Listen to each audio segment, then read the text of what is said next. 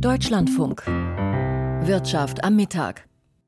Mit Clemens Kindermann willkommen zu 25 Minuten Ökonomie am Mittag. Viele Unternehmen haben in der Corona-Pandemie schwer gelitten unter Lieferkettenproblemen, Arbeitsausfällen und dem Rückgang von Umsätzen. Die global agierenden Reedereien gehörten nicht dazu. Hapag-Lloyd hat im 175. Jubiläumsjahr den höchsten Vorsteuergewinn in der Geschichte der Reederei eingefahren. Mehr dazu in dieser Sendung, in der wir außerdem eine Bilanz der Mobilfunkmesse in Barcelona ziehen und fragen, wie geht man eigentlich als Kunde richtig um mit den allgemeinen Geschäftsbedingungen, die die Unternehmen vorgeben. Beginnen aber wollen wir mit der Zahl, auf die die Finanzmärkte heute gewartet haben, die Entwicklung der Inflation in der Eurozone, die von großer Bedeutung für die Geldpolitik der Europäischen Zentralbank ist. Am Dienstag berichteten Frankreich und Spanien, wichtige Volkswirtschaften im Euroraum, bereits von Steigerungen bei der Teuerung. Gestern wurde für Deutschland nicht die eigentlich erwartete Abschwächung der Inflation gemeldet. Umso spannender, welcher Wert heute für den gesamten Euroraum ermittelt wurde. Wir haben es leider eben in den Nachrichten schon gerade gehört, aber dennoch die Frage an Sie, Samir Ibrahim, unseren Berichterstatter an der Frankfurter Börse. Sagen Sie bitte, wie ist sie ausgefallen? Also 8,5 Prozent. Man kann es nicht oft genug betonen. Äh, das ist äh, die Inflation eben im Euroraum. Und Sie haben es ja gerade gesagt, in Deutschland äh, gestern Nachmittag ja schon eine kleine Überraschung da. Insofern war jetzt das Ansteigen im Euroraum nicht ganz so überraschend. Ähm, die äh, Volkswirte hatten allerdings im, für den Euroraum äh, für weniger ge, äh, gerechnet.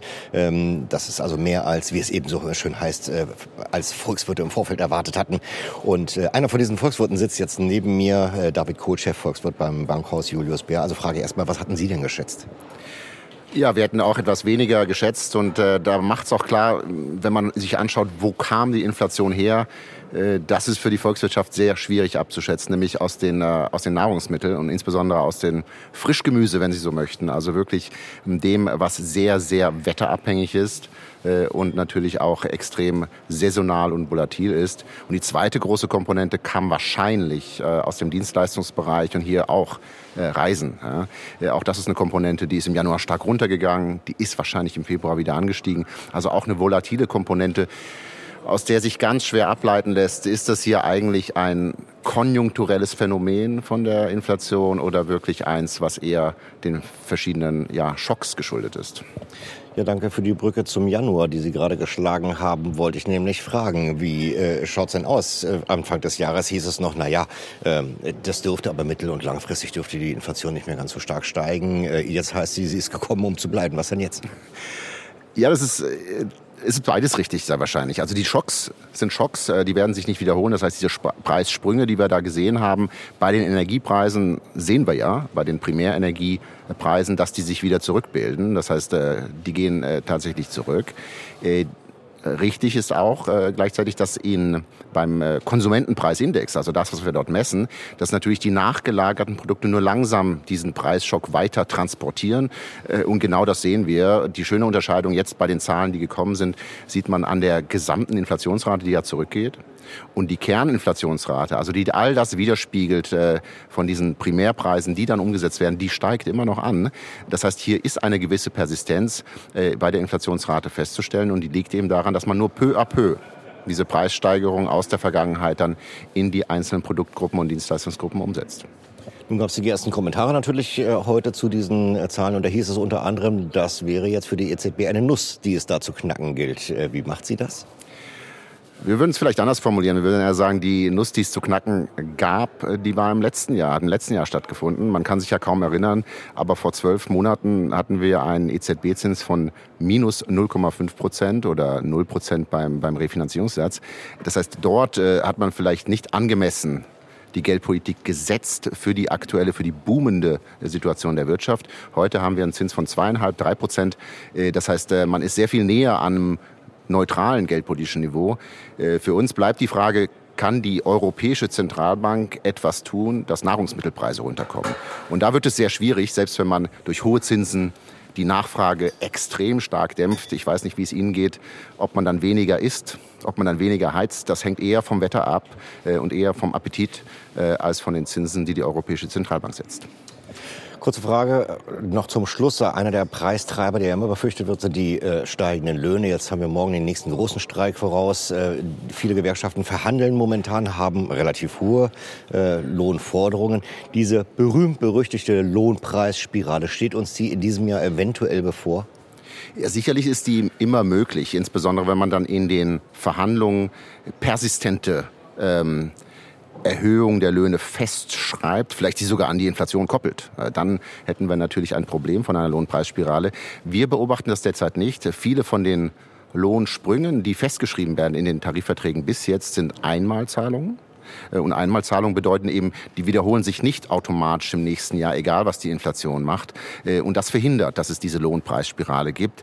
Äh, von den aktuellen Zahlen muss man sagen, tarifliche Löhne, wirklich, die steigen moderat. Es sind, wenn man die Einmalzahlungen hinzunimmt, dann haben wir hohe Lohnsteigerungen.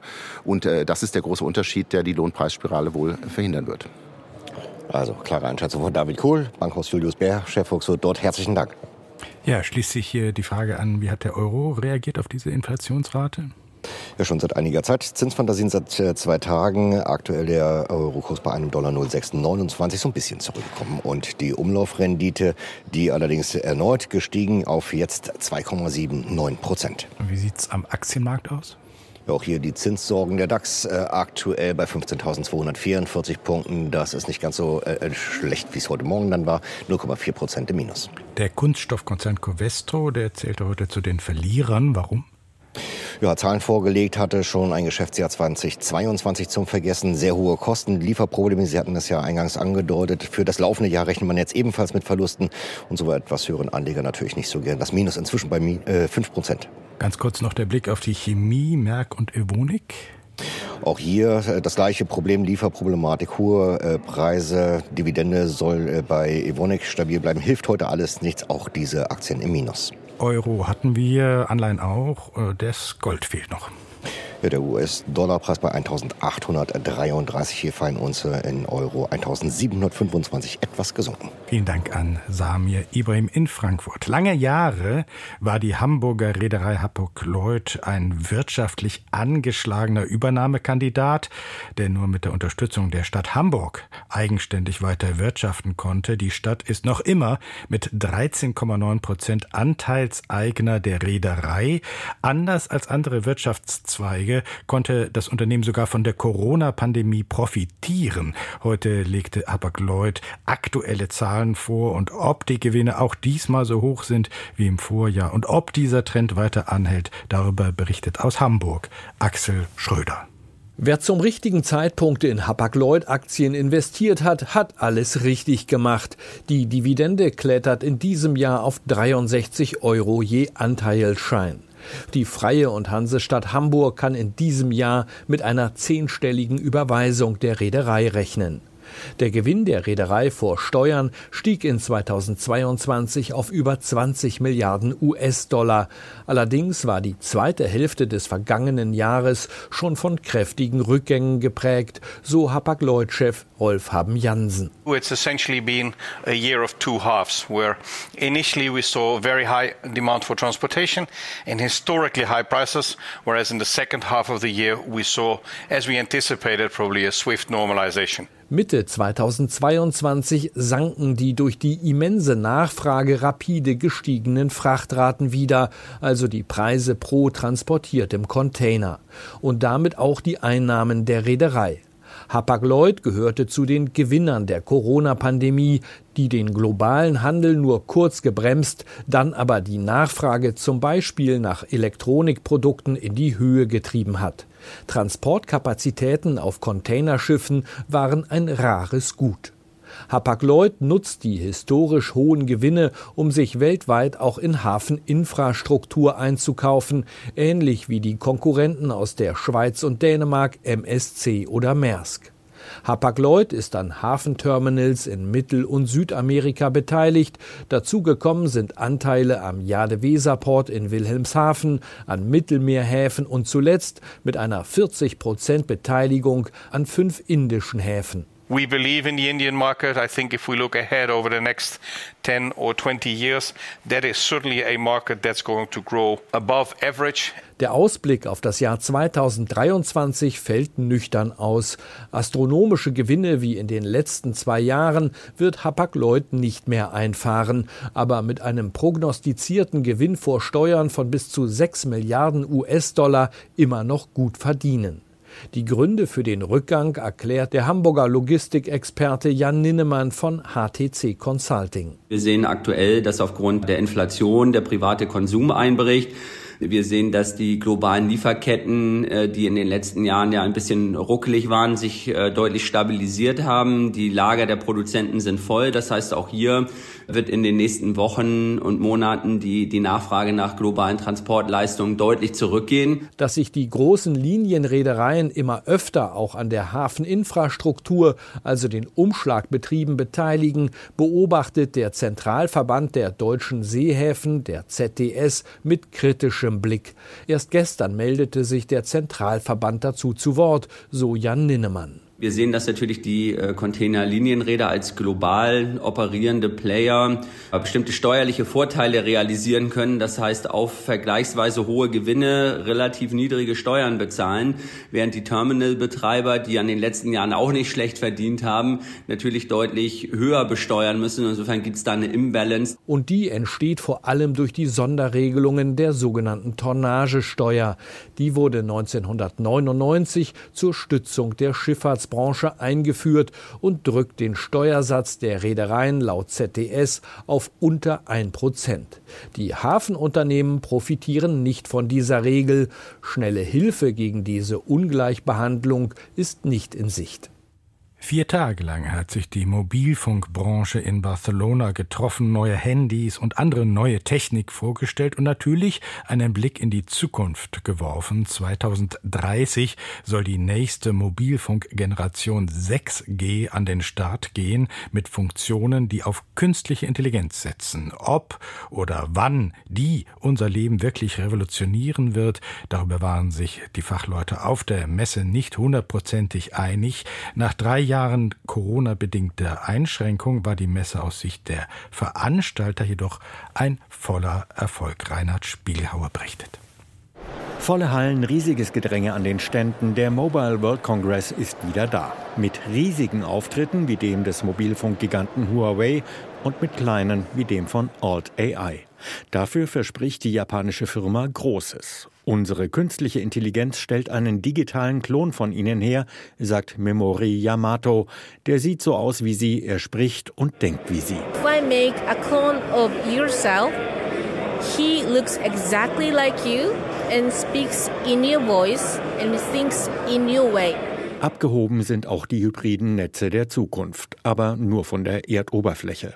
Das aktuelle 5G-Netz soll mit Drohnen, die als fliegende Antennen dienen, nahtlos an Satellitennetzwerke angekoppelt werden. Claudia Nehmert von der Telekom AG. Wenn Sie an schlimme Katastrophen denken, wie die, die wir im Ahrtal hatten, kann man dann tatsächlich breitbandige Verbindungen bereitstellen durch eine Kombination aus verschiedenen Technologien, auch dann, wenn die Stromversorgung zerstört ist. Am Boden sind die 5G-Netze jetzt ausgebaut. Moderne Funktionen wie Slicing sorgen dafür, dass Daten intelligenter transportiert werden, lebenswichtige Dienste Vorfahrt bekommen. Die passenden Handys fürs Netz gibt's schon für unter 200 Euro. Spitzenmodelle kosten inzwischen 1500 Euro und mehr. So viel wird zum Beispiel für die neuesten Geräte mit faltbarem Display aufgerufen. Technisch aber fast spannender die 240 Watt Schnellladefunktion einzelner Handys. 240 watts is going to be a game changer for how you use your phone. Einmal nachladen in 10 Minuten, ein Game Changer, sagt Marav Seth, vom Handyhersteller Realme. Auf jeden Fall ein Gesprächsthema. Genauso wie das neue Nokia-Handy, das ein bisschen Back to the Roots-Feeling verspricht. Rückdeckel ab, leeren Akku raus, neuen rein. Das war früher ja normal. Mit den verklebten Akkus von heute ist das so nicht mehr machbar. Bei Nokia reicht immerhin ein simpler Schraubenzieher, sagt Johannes Wild vom Reparaturspezialisten iFixit. Dann kann man mit einem normalen Kreuzschraubendreher zwei Schrauben öffnen, kann dann die Kabel lösen und den Akku rausziehen und kann von jedem eigentlich selbst getauscht werden. Die Finnen von Nokia zielen mit ihrem reparaturfreundlichen Handy auf die Nachhaltigkeitsnische. Mit der argumentieren auch die Hersteller von Smart Home Komponenten, die man aus der Ferne an und ausschalten oder regeln kann. Ich möchte zu dem und dem Zeitpunkt da und da eine bestimmte Temperatur haben. So, die Temperatur soll auch da sein, wenn ich nach Hause komme zum Beispiel. So, und dann kümmert sich das Gerät dann darum, dass es dann halt schon eine halbe Stunde, bevor sie nach Hause kommen, schon anfängt, auf eine Komforttemperatur dann zu heizen. Sebastian Luther von der Firma AVM, dem Hersteller der bekannten Fritzbox, in die jetzt teilweise Smart Home Zentralen integriert werden. Dank dem neuen Industriestandard Matter sollen wir jetzt endlich bald auch die Geräte verschiedener Hersteller gemeinsam über eine einzige App steuern können. Reine Zukunftsmusik ist noch die nächste Mobilfunkgeneration 6G. Sie soll hundertmal so schnell sein wie die aktuelle Technik, aber die Branche hat daraus gelernt, dass viele enttäuscht waren, wie lange es gedauert hat, bis 5G-Netze wirklich ausgebaut waren. Die nächste Generation startet erst 2030, das ist die klare Ansage. Und das war Reinhard Spiegelhauer aus Barcelona. Manchmal soll es schnell gehen, die Online-Bestellung eines Produkts. Und doch sagt der Bestellvorgang plötzlich Stopp, zurück. Das Häkchen bei den AGB wurde nicht gemacht. Die allgemeinen Geschäftsbedingungen werden wohl in vielen Fällen einfach abgehakt, um die Bestellung zu vollenden. Allerdings sind sie beim Zustandekommen eines Kaufvertrags sozusagen das Kleingedruckte, wo vieles nicht Unwichtige geregelt werden kann. Zum Beispiel wann der Vertrag zustande kommt, welche Zahlungsmöglichkeiten es gibt oder wie es um den Widerruf des Vertrages steht. Hilde Braun dazu. Mit ihren allgemeinen Geschäftsbedingungen geben Unternehmen einseitig vor, wie ein Geschäft ablaufen soll. Ziel ist, dass die gleichen Bedingungen für viele Kunden gelten. Beispiel sind Stornoregelungen bei Reisebuchungen oder Zahlungsbedingungen bei Mobilfunkverträgen. Unternehmen wollen so vermeiden, jeden Vertrag mit jedem Kunden neu auszuhandeln. Arndt Kempkens ist Anwalt für Verbraucherrecht. Allgemeine Geschäftsbedingungen sind immer im Interesse des Unternehmens, sonst würden die die ja nicht verwenden. Und die werden immer von Unternehmensjuristen gemacht, die das eben so vorgeben, die immer versuchen, das möglichst im Sinne des Unternehmens zu machen und die Verbraucherrechte möglichst, die Kundenrechte möglichst einzuschränken. Deshalb ist das Lesen der Verträge wichtig. Dabei muss aber nicht Satz für Satz durchgelesen werden. Ein Überfliegen nach wichtigen Schlüsselwörtern wie Kündigung, Laufzeit oder Stornobedingungen ist aber wichtig. Das geht auch mit Hilfe von Suchfunktionen am Computer. Was steht da zur Lieferfrist beispielsweise? Was steht da zur Gewährleistung, zur Garantie oder zum Risiko beim Versenden? Das genau durchlesen und wenn das eben stört, bitte dem widersprechen, aber trotzdem natürlich versuchen, den Vertrag ohne diese ungünstigen Punkte zu schließen. Wenn etwas unverständlich ist, sollten Kunden nicht versuchen, das Unternehmen um Erklärung zu bitten. Damit werden unwirksame Klauseln nämlich oftmals noch untermauert, erklärt Sabine Blanke, Juristin beim Europäischen Verbraucherzentrum. Und dann könnte es nämlich passieren, dass der Verbraucher oder die Verbraucherin, die hier betroffen ist, am Ende tatsächlich auf die Rechte verzichtet, die ihm oder ihr an sich zustehen würden.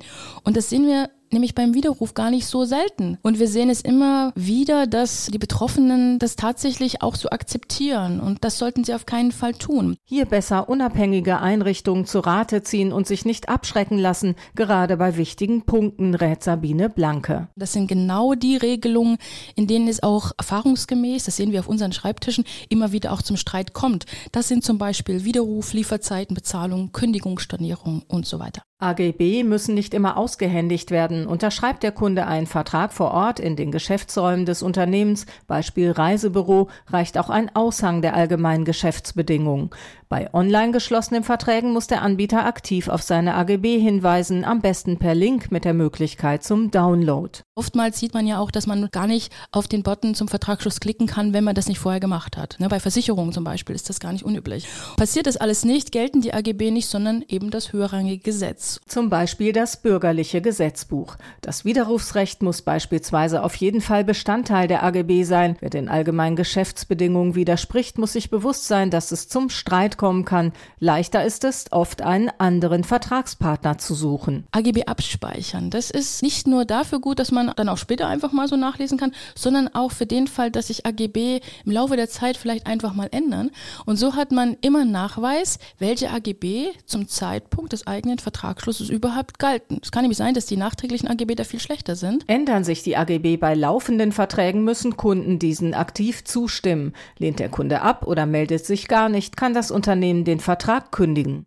Hilde Braun zur Bedeutung der allgemeinen Geschäftsbedingungen. Anderes Thema. Unterkunftsvermittler wie Airbnb sollen nach dem Willen der EU-Länder künftig Daten mit Städten und Gemeinden teilen, unter anderem um besser auf großen Touristenandrang vorbereitet zu sein. Einem entsprechenden Gesetzesvorschlag der EU-Kommission stimmten die zuständigen EU-Minister heute in Brüssel zu. In der EU machen Kurzzeitvermietungen fast ein Viertel aller Touristenunterkünfte aus. Katrin Schmidt berichtet. Jedes Haus, jede Wohnung oder jedes Zimmer, das innerhalb der EU für eine begrenzte Anzahl von Tagen zur Miete angeboten wird, soll künftig eine Registrierungsnummer erhalten.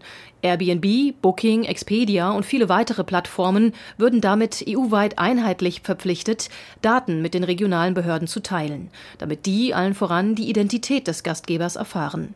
Diesem Vorschlag der EU-Kommission vom Ende vergangenen Jahres sind nun die für Wettbewerb zuständigen Ministerinnen und Minister der EU-Staaten gefolgt. Die nötige Zustimmung des Parlaments steht noch aus. Diese Regeln sollen etwa die Bemühungen vieler Innenstädte Europas um ein ausgewogenes sogenanntes Tourismusökosystem unterstützen. Denn rund ein Viertel aller Unterkunftsbuchungen in der Europäischen Union laufen inzwischen über Kurzzeitvermietungsplattformen. Mit großen Chancen für Touristen und Gastgeber, aber auch mit der Folge, dass viele Wohnungen nicht mehr für Langfristvermietungen zur Verfügung stehen. Und wie immer an dieser Stelle jetzt die Wirtschaftspresseschau. Das geplante Ende für die Neuzulassung von Verbrennermotoren in der EU könnte an der deutschen Blockade scheitern. Verkehrsminister Wissing drohte vor der Abstimmung mit einem Veto. Klimapolitisch handlungsunfähig, nennt die Taz die Ampelkoalition.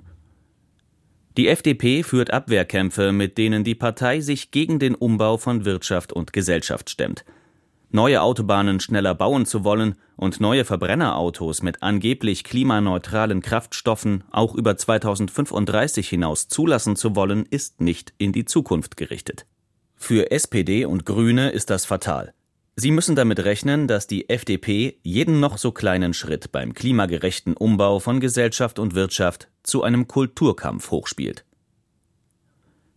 Das Handelsblatt notiert, Deutschland hat das Recht, im Sinne seiner Unternehmen den Verbrennungsmotor zu retten. Aber der Moment für diese Positionierung ist lange abgelaufen. Die Abstimmung im Rat der EU-Mitgliedstaaten ist mehr als ein halbes Jahr her. Es ist für Deutschland schlimm genug, dass der Dauerstreit in der Ampel die Regierung lähmt. Doch sollte Deutschland bei seinen EU-Partnern nicht mehr als verlässlicher Verhandlungspartner angesehen werden, wäre der Schaden immens. Und auch beim nächsten Thema der Kommentare geht es um regierungsinterne Streitigkeiten. Die FDP will ein Verbot neuer Gas- und Ölheizungen ab 2024 verhindern, wie es Wirtschaftsminister Habeck plant. Der grüne Klimaminister ist einmal mehr dabei, sich zu verrennen, meint der Münchner Merkur. Das Beste an Habecks Plan zur Einführung eines Verbots neuer Öl- und Gasheizungen und zur zügigen Umrüstung bestehender Anlagen ist, dass er in dieser Form nicht in Kraft treten wird. Zu teuer, zu wenig technologieoffen und gerade für viele Mieter zu unsozial ist diese Klimapolitik mit der Brechstange. Dabei gibt es längst den CO2-Emissionshandel, der den Verbrauch von Öl und Gas unattraktiver macht und den Bürgern Anreize liefert, Häuser und Wohnungen klimafreundlich umzurüsten. Millionen Heizkessel binnen weniger Jahre auszuwechseln, dürfte außerdem daran scheitern, dass dafür die Fachkräfte fehlen. Die Rheinpfalz aus Ludwigshafen wirft ein, die Grünen sollten sich überlegen, ob sie ihrem Anliegen so einen Dienst erweisen. Unlauter allerdings ist es, wie Union und Teile der FDP nun argumentieren. Da ist die Rede von einer großen Verschrottungsaktion funktionierender Heizungen. Nein, herausgerissen werden muss da gar nichts. Ein Verbot des Betriebs soll es erst ab 2045 geben. Bis dahin wären selbst jetzt noch eingebaute Gas- und Ölkessel am Ende. Sie hörten die heutige Wirtschaftspresseschau auch zu lesen und zu hören im Internet unter deutschlandfunk.de. Mehr Informationen zu den wichtigsten Wirtschaftsthemen dann in der Sendung Wirtschaft und Gesellschaft ab 17.05 Uhr mit meinem Kollegen Günther Hetzke am Mikrofon. Dort schauen wir uns die Regierungserklärung von Bundeskanzler Scholz unter wirtschaftlichen Gesichtspunkten an. Und nach den Nachrichten folgt hier die Sendung Deutschland heute mit meiner Kollegin Jessica Sturmberg. Hier am Mikrofon war Clemens Kindermann mit Dank für Ihr Interesse.